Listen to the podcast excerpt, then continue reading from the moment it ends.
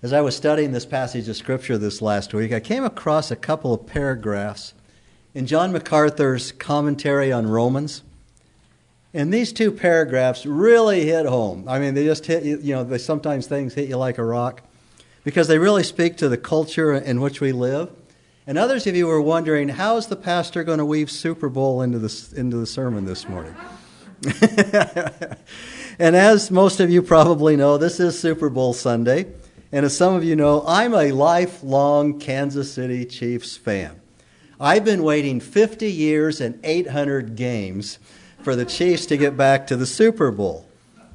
And this past Monday morning, I opened up MacArthur's commentary and I started to reading, and he began his comments on Romans chapter 12, verses 9 through 13, this way Our society is obsessed with sports. And I thought, oh, great, this is going to be convicting. And so I wrote in the margin Super Bowl Sunday 2 2 2020, go Chiefs. Maybe that just proved this point. you know, and I was listening this last week. As of Wednesday, $1.7 billion had been bet on the game in Las Vegas. And I'm sure that's increased the last, the last three days. But he, he went on. Our society is obsessed with sports, recreation, entertainment. Oh, you had to mention entertainment. Didn't we just have the Grammy Awards this last week? And obsessed with entertainment and emotional gratification. And it's paying the consequences of that unbalanced preoccupation. With such pursuits, when such pursuits exceed their reasonable roles, they become conspicuous marks of a shallow, superficial, and often decadent society that cultivates them. And then, if that were not enough, MacArthur also hit the nail on the head in the second paragraph about what's happening in America politically and what's going on in Washington and what's going on economically and socially in our country. And he quoted President Theodore Roosevelt, which probably one of my favorite presidents if you go back and maybe second to John Adams. But anyway, Teddy Roosevelt, he says, once commented, the things that will destroy America are prosperity at any price, peace at any price, safety first instead of duty, and the love of soft living and the get rich theory of life. And then MacArthur adds that observation is still still valid. Now, it's not my intent to talk whether we fully agree with MacArthur and discuss those things this morning or get into specific examples of how it relates to what's going on, other than the Super Bowl and how it relates to that. But I mention these quotes for a, a particular reason. In Romans chapter 12, and all those things that I read this morning, verses 9 through 21, Paul gives what appears to be 25 rapid fire exhortations that tell us how we are to live as Christians in the world and in the culture in which we do live. So, whether we live in India or one of the many other countries where churches are being burned and Christians persecuted and killed, or we live in the United States where governmental and societal structures are blatantly secular and oftentimes very anti Christian, the biblical principles of Christian living are still the same. How do we live as those who have been redeemed by the blood of Jesus Christ? How do we live as those whose sins have been forgiven? How do we live as those who have been given a new nature in Christ? We are new creations in Jesus Christ. How do we live as those who will live for eternity in the presence of God? And that's Paul's thrust when we get to Romans chapter 12. After 11 chapters of deep, wonderful doctrinal truths, he turns to practice. So now, all those things that I taught in the first 11 chapters, Paul would say, How do you live those truths? And in a word, we are to live supernaturally. Supernaturally. Not as the natural man lives, the man who is not born again. But we are to live as one who is born of the Spirit of God, indwelt by the Spirit of God, filled with the Spirit of God, and serving one another with our spiritual gifts. And Paul now is saying, okay, this is how, how you get it done. So when we get to chapter 12, the person who has been justified by God's grace, that's Romans chapters 1 through 11, who has presented his or her body as a living holy sacrifice, Romans 12 1, and who is exercising their spiritual gifts the Lord has given to him or her, Romans 12, 3 through 8, will experience the outflowing or sanctified or holy spiritual living. So let's begin by turning over to 1 Corinthians chapter 12 for a moment, the 12th chapter of 1 Corinthians. Because Paul does something very similar in Romans chapter 12 that he does in Romans or in 1 Corinthians chapter 12 and 13. In 1 Corinthians chapter 12, Paul talks about the body of Christ, and then he goes in depth into the spiritual gifts and how we serve one another for the, the common good and how we exercise those gifts for the common good of the body of Christ. And then Paul follows the chapter on spiritual gifts with his famous chapter on love. 1 Corinthians chapter 13. After talking about the use of the spiritual gifts, Paul turns to the subject of love. And so we, we pick it up in the last verse of 1 Corinthians chapter 12, verse 31. And he says, But desire, earnestly desire the greater gifts. But I show you a still more excellent way. And what's that excellent way? It's the way of love, verse 1 of chapter 13. If I speak with the tongues of men and of angels, but do not have love, I become a noisy gong or a clanging cymbal. If I have the gift of prophecy and know all mysteries and all knowledge, and I have all faith, so as to remove mountains, but do not have love, I am nothing. If I give my possessions to feed the poor, all my possessions to feed the poor, and if I surrender my body to be burned, but do not have love, it profits me nothing. And then he goes on to describe this kind of love. Love is patient. Love is kind. Love is not jealous. Love does not brag. Love does not act unbecomingly. It bears all things and hopes all things and, and so forth. And Paul gives description after description of what genuine love looks like. Now, Paul does the same thing back in Romans chapter 12. If you go back to the 12th chapter of Romans, because Paul has been talking about our spiritual gifts and how you exercise those spiritual gifts. And we, we talked about the motivational gifts last week, that each one of us has one of these particular spiritual gifts by which we are to, to serve the body. And so as soon he's through talking about that and says, He who shows mercy with cheerfulness in verse 8, he says in verse 9, Let love. Once again, Paul turns to love. Let love be without hypocrisy. Abhor what is evil. Cling to what is good. Be devoted to one another in brotherly love. Give preference, preference to one another in honor. Now, Romans chapter 12 is not as poetic as 1 Corinthians 13, but the subject is still the same. It's still the same idea. After talking about the spiritual gifts, it's all about love.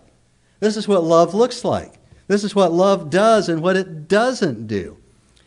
Now, most of the first uh, admonitions here in Romans chapter 12, beginning with verse 9, are participles. Anybody remember what a participle is? Let's go back to the sixth grade in English. A participle ends with three particular letters. Anybody remember what they are? I-N-G. I-N-G. Like going and running. And so you take a verb like I run, and then you add an ing to the end, which is, is running. Or laughing. These are, are participles. And a participle is made from a verb, but it's not a verb, it's really an adjective. It describes or modifies something else. Participles modify the noun or the verb. Now, a good example of this is the Great Commission in, in Matthew chapter 28, if you want to turn to there, to the, to the Great Commission. Matthew chapter 28, uh, the 19th verse. The Great Commission. There's only one verb in the Great Commission, of what Jesus said here. And that verb is a command, it's an imperative. It's make disciples. That is the verb, that is the command. And there are three participles that describe how that process takes place.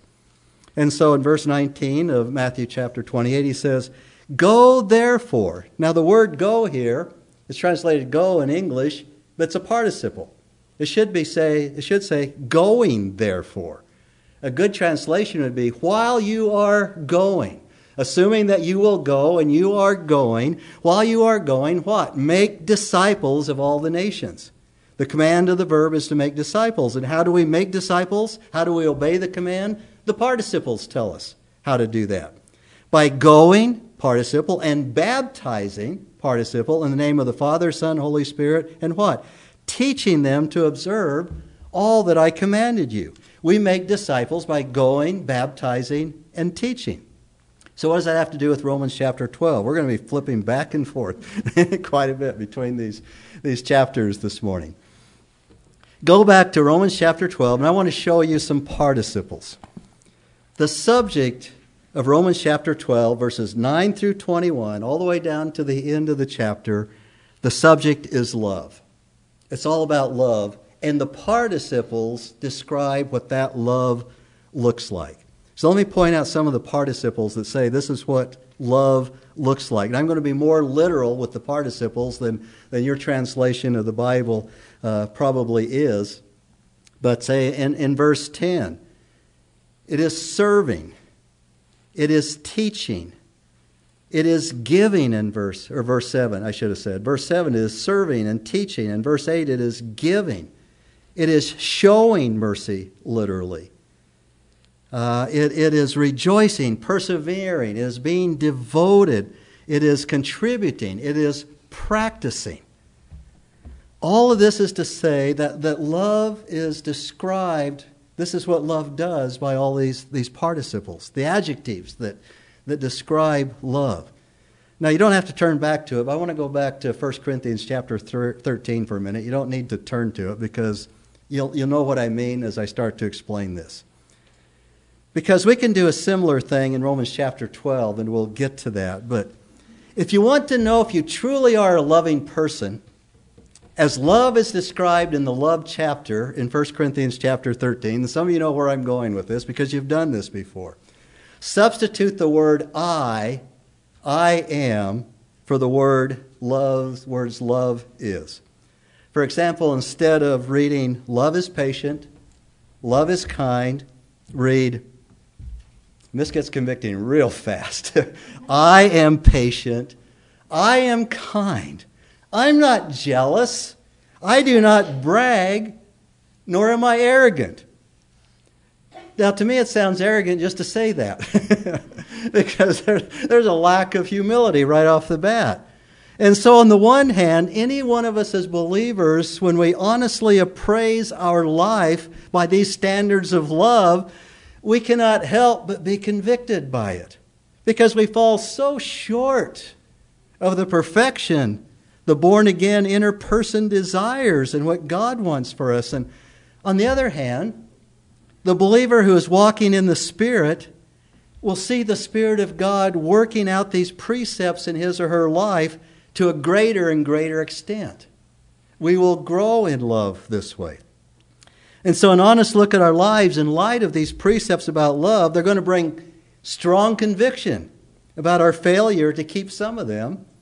And they're going to bring confidence about our success in keeping others. I, I, can see myself growing in this, and, and God has been working in this way. And I used to be like, but man, the other day, I really love that person in a particular way. And that's the time that we should give God praise and thanks for His working in and through us for His glory.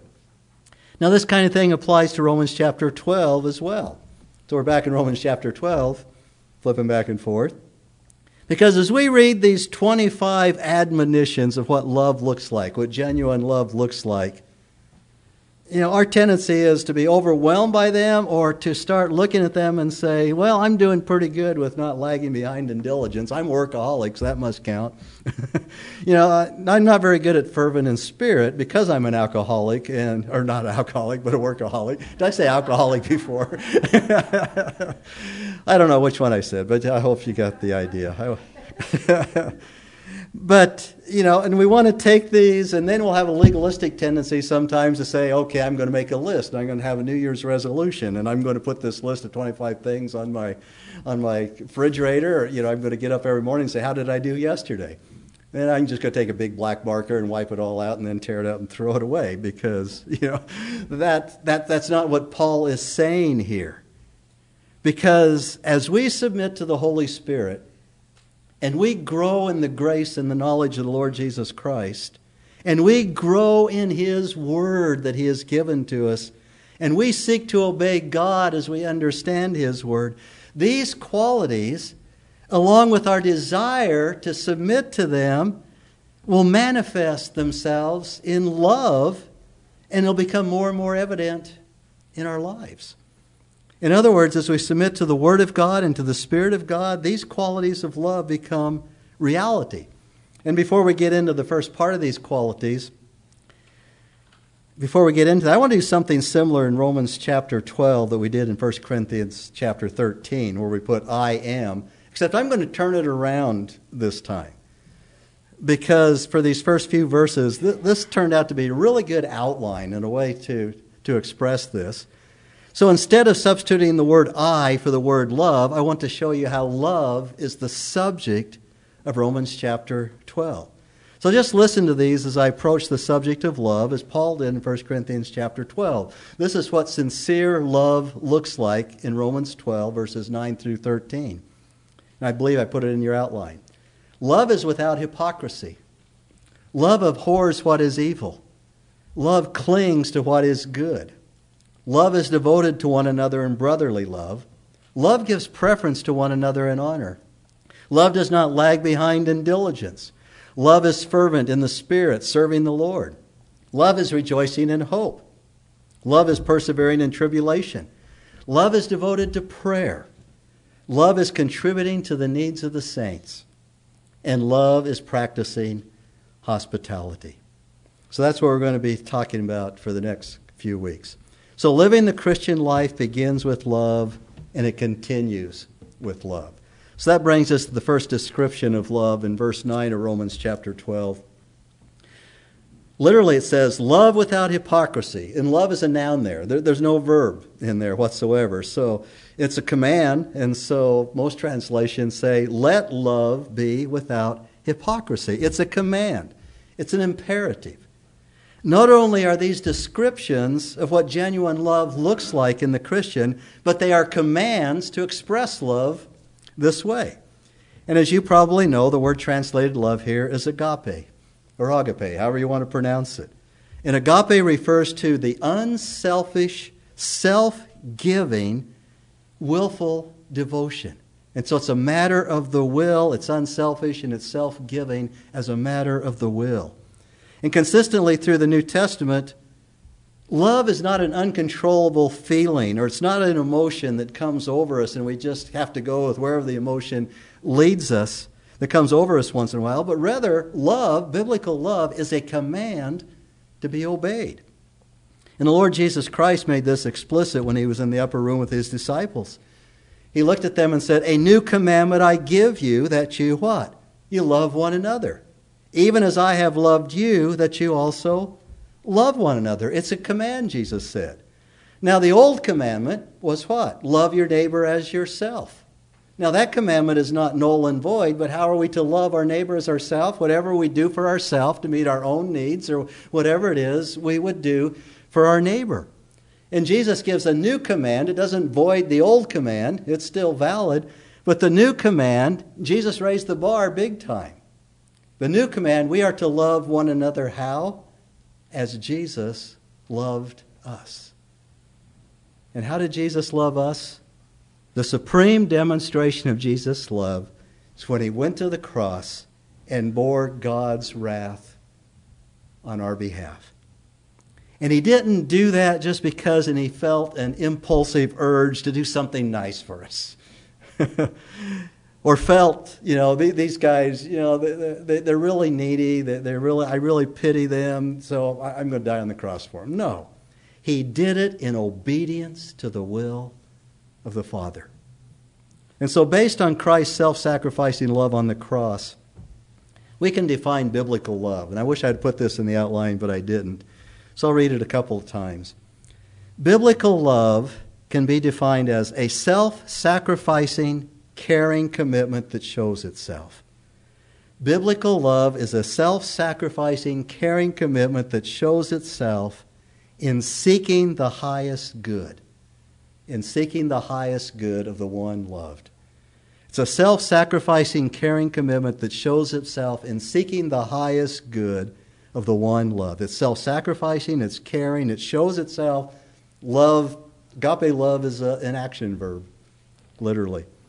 And so, what is the highest good?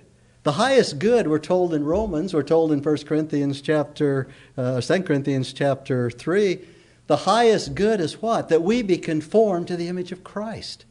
That, that's God's goal for every one of us as believers, that we be transformed into the image of Christ. And so, the highest good that we have for another person in expressing our love towards them is going to work towards that highest good at least in increments. That's way God works with us uh, along the way. And by the power of the Holy Spirit indwelling in us, you can choose. You can willfully choose to sacrifice your selfish interest on behalf of others with the aim that they be conformed to the image of Jesus Christ, their highest good. The highest good of every believer is to be conformed into his image. So Paul says that this kind of love is without hypocrisy. What a great word. Hypocrites. The word translated hypocrisy refers to the mask that actors wore on the stage in those days. You know, instead they, they would take on the part. You've probably seen those in advertisements for stage plays in our day. I remember when I was in high school, I was a thespian. I only had one short part in one play, but I was the stage manager and all the rest of them you know, and when we'd advertise our plays and stuff, we would show those masks on the, the advertising the play. Maybe seen that, and some of the masks were happy, you know, had a happy face. Oh, we're sad, you know, and some of them looked really evil, you know. The actor didn't really feel that way that the mask signaled, but the mask showed the role that he was playing. And Paul says that our love for one another is not to be a phony mask or role playing, but rather to be the real thing we should genuinely desire God's best for others and speak and act for them so that they can reach that goal. Now, Paul wouldn't have written this unless he knew there was a strong tendency, even among believers, to put on a mask of love, to put on a mask, to cover our hearts. And our hearts can be full of selfishness, jealousy, manipulation, bitterness, even hatred and we can put on a mask, you know, and say, "Hey, I, am doing this for your good. I really have your good at heart." And the epitome of love with hypocrisy was when Judas betrayed Jesus with a kiss. Outwardly, it looked as if Judas really cared for Jesus, but in reality, he was giving Jesus over to bloodthirsty men who would torture him and, and kill him. And so Paul is calling us here to a sincere love from the heart. He is calling us to sincere or genuine love. The word translated here without hypocrisy is often translated to be sincere or, or genuine. In our English word sincere is an interesting word. It comes from two Latin words. Sincere comes from two Latin words that mean without wax. Without wax. You go, sine cera. Where, where did they get that without wax? You see, in the ancient world, dishonest merchants would fill a crack in a pot with wax and then they'd glaze over it, selling the defective pot as if it were just fine. Don't give anybody any ideas today. Only later would the buyer discover that the pot was worthless. So honest dealers would stamp on the pot sine verifying it was without, without wax. And what Paul is saying here is the same thing without, without hypocrisy.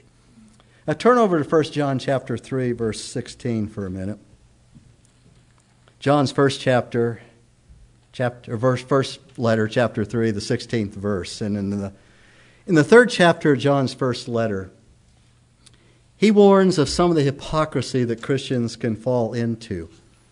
And the Apostle Paul put it this way in verse 16 of First John or Apostle John. I get I get those guys confused, don't you all? Verse 16 of First John chapter 3. And we know love by this. How do we know love? How is John going to describe it here? How do we know love? That Jesus laid down his life for us. That's how we know love. And we ought to lay down our lives for the brethren sacrificial love that seeks the best of somebody else. But whoever has the world's goods and sees his brother in need and closes his heart against him, how does the love of God abide in him? Little children, let us not love with word or with tongue, but in deed and truth, keeping in mind the highest good of the one loved. And in Romans chapter 12, verse 9, Paul gets to the second one, second description of love. Love abhors what is evil. Verse 9 again. Let love be without hypocrisy, abhor what is evil. Literally, it's abhorring what is evil. It's a present continuous tense here. As a matter of lifestyle, all the time, abhorring what, what, is, what is evil. And Paul uses an amazingly strong word here that means to abhor or hate, hating what is evil. He doesn't say just avoid evil, just not just avoid it as if we're not going to watch that TV show or we're not going to do this or we're not going to participate in that. I'm, I'm just going to avoid it. We are to detest it, we are to hate it. And the Greek verb used here in the New Testament has the nuance of shrinking back in horror at that evil. Shrinking back. It's an emotion, a, a reaction against all that displeases God. Since God hates sin, to be indifferent towards sin is to be indifferent toward God. Now, I don't have to tell you, that's a really tough thing to do in our culture in which we live. We have been conditioned, we have been bombarded by sin and evil 24 7, portrayed on TV, on the internet, in video games that at least our culture is no longer shocked by it. The question is are we shocked by it? Are we shrinking back in horror at this? Our senses have been so bombarded that we no longer shrink back that way. Now, even among the pagans, Corinth, to show you how bad it was, even among the pagans, even among the Romans, Corinth was known as Sin City. So it's even worse than Rome. The Romans called it Sin City. And many believers in the church there had great difficulty when they came to Christ giving up the ways of their old life. And so Paul warned them that their only safe response to the allures of sexual immorality and idolatry was what? Flee from it. Run. You know, we're watching a TV show in our house and we're seeing this person on the TV screen. We just know they're going to get in trouble and we yell, run away. we run away. We talk to the TV set. Now, we got that from Monty Python, so I won't tell you where we got that. But it's also biblical because what did Joseph do in England, in, in, in Egypt? When Potiphar's wife came on to him, what did he do? He ran away. He, he ran away. And Paul warned Timothy that the love of money is the root of all sorts of evil and by and some by longing for it have wandered away from the faith. If you don't run away from it, it's going to suck you in and you're going to wander away from the faith. And then Paul was very direct with Timothy. He said, "Flee from youthful lust. Run away and pursue righteousness, faith, love and peace with those who call upon the name from a pure heart." Turn over Proverbs chapter 6 the 16th verse for a minute because uh, I want to show you something in, in Proverbs that just gives us a sampling of what God hates and what we are to run away from.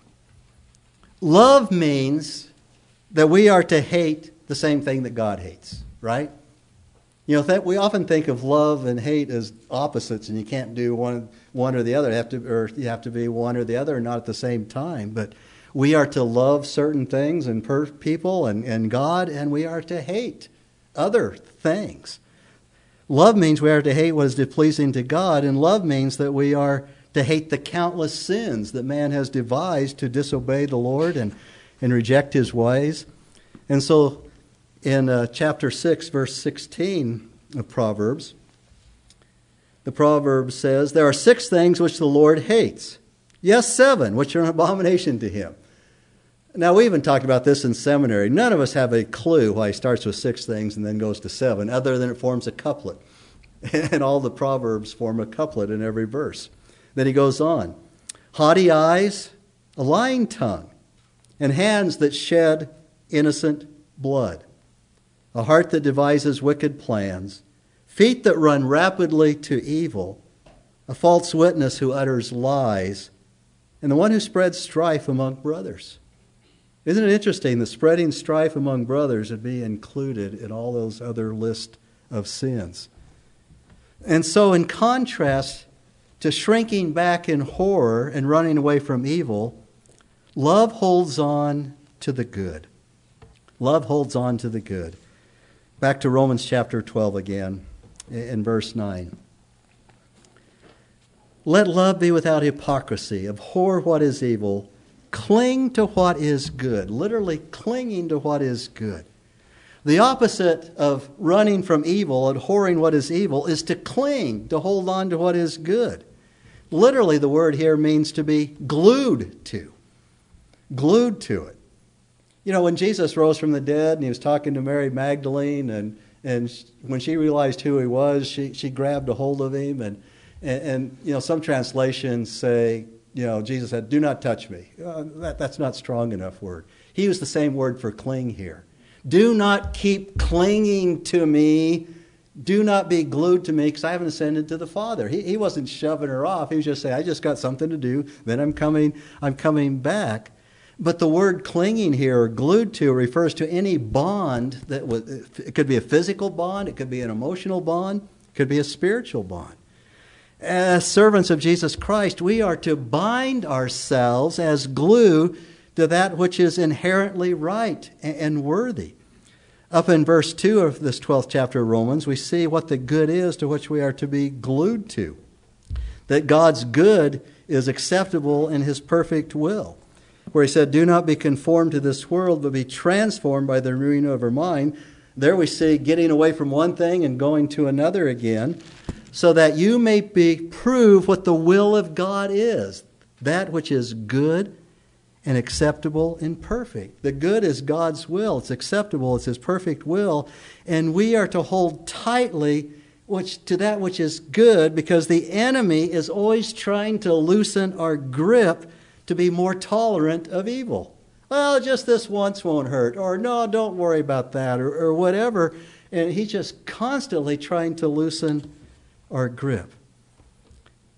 You know, as we separate ourselves from the things of God and saturate ourselves with the Word of God, the things that are good will more and more replace the things that are evil in our lives. Now, in verse 10 of Romans chapter 12, Paul turns to our love for our Christian brothers and sisters. He says, Be devoted to one another in brotherly love. And he uses two wonderful words here. He uses the word Philadelphia. We understand that. That's brotherly love, love of a brother. He also uses philostarge here. Philostarge, which is a tender kind of love. It refers to family affection. Uh, we could translate it literally tenderly loving philostarge one another as brothers and sisters that you love. Philadelphia. And so James Boice gives the sense of it here, and he says, Respect to the love of our brothers and sisters, we are to be marked by a devotion that is characteristic of a loving, close knit, mutually supporting family. Again, this is a command. It's not a suggestion to try if you're in a good mood or when your emotions are taking you that way, but it does involve our emotions. You know, love has all kinds of emotions connected with it, right? And our emotions sometimes get the better of us when it comes to love. So, this kind of love involves our emotions. And so the question is if it's a command, how do we do it? How do we command our emotions? And Martyn Lloyd-Jones point, Martyn Lloyd-Jones points out, you know, that it never works to approach the emotions directly. You know, we, we try to go and change our emotions or control our emotions. He say, says that that doesn't work. He says, rather, feelings are always the result of something else, the result ultimately of understanding and of thought. The emotions are what we understand, come from what we stand, they come from what we are thinking. You know, are we going to let our emotions control our thinking and our understanding, or is our thinking and understanding going to control our emotions? And so he points out if we just put a cloak of feelings on that we don't have, it would be hypocrisy. Rather, he says, we go back to the doctrines that Paul has expounded in Romans chapter 1 through 11. And the logical conclusion that he urges in chapter 12, verses 1 and 2, that we're present our bodies as a living and holy sacrifice, and we are renewed by the renewing of our minds. And I would add, as we serve one another in the area of our spiritual gifts, then a wonderful and amazing thing happens. Then we realize that by God's mercy, we have been born into his family, along with all others who have trusted in Jesus Christ. None of us deserved it, but now we are related to one another through the new birth, and we will be spending eternity with one another. Look around the room. These are the people that we are going to spend eternity with, along with everybody else who are brothers and sisters in Christ. So, heartfelt obedience to these commands comes from responding to the teachings of who we are in Jesus Christ. All who believe in Christ are part of God's family. We should feel closer to a brother and sister in Christ than we do to a relative who does not know Christ. Thus, sacrificial, transformed living calls us to love with hypoc- without hypocrisy. And this love is holy it is brotherly. And then finally, love gives preference to one another in honor. Verse 10 again. Be devoted to one another in brotherly love. Give preference to one another in honor. The Greek word translated giving preference to literally means to lead or go before. It has the idea of seeing an example. And so Dr. Boice says that Paul means here don't wait around for people to recognize your contributions and praise you. Instead, be alert to what you are contributing to in honoring them. Don't wait around for people to, oh, wow, you're a really good guy. You did this. I appreciate that. You know, and you're going to get some of that as a Christian. You should, because you should get it from the people who aren't putting themselves first, right? Yeah. So we're not to seek honor for ourselves, but genuinely, or rather genuinely, to rejoice when others receive honor and we don't. And that's easily, easily more said than, than practice. But I just want to, want to close with this. In conclusion, we need to be clear that Paul says, yeah, we're to put other people first and we're, we're not to think more highly of ourselves and those kind of things that it doesn't mean that we set aside the spiritual gifts that God has given us. It doesn't mean that we set aside what God has called each one individually and specifically to do and to be in the body of Christ and you know and get the idea there's kind of a, a mock humility that says, well, you know, I'm really nothing. I can't do anything. I'm a nobody. Don't regard what I say. I can't do anything and I certainly can't do it as well as so and so. You know that because that would contradict what Paul said in chapter 12, verse 3 to think with sound judgment, as God has allotted to each a measure of faith. And it doesn't mean that we don't serve God in the church using our spiritual gifts because we think, well, somebody else might be more gifted in that. Well, they might be. Lots of people are more gifted than me. I'm not even about to go there. Rather, it means that we should have a true estimate of ourselves. We should not overestimate ourselves nor should we underestimate ourselves. But the bottom line is God has called us, He has gifted us, He has indwelt us by His Holy Spirit. We are filled with His Holy Spirit so that we might serve one another in love the same way that Christ has loved and served us. Shall we pray?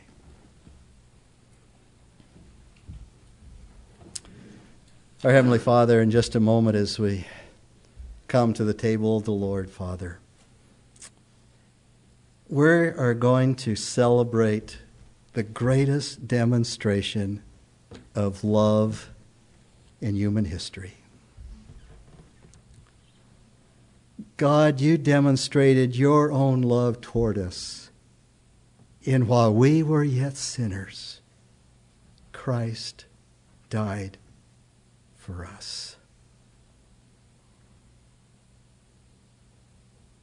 Father, as we sing our closing hymn, And as we understand that Jesus gave our life for us, what do we have to give to Him?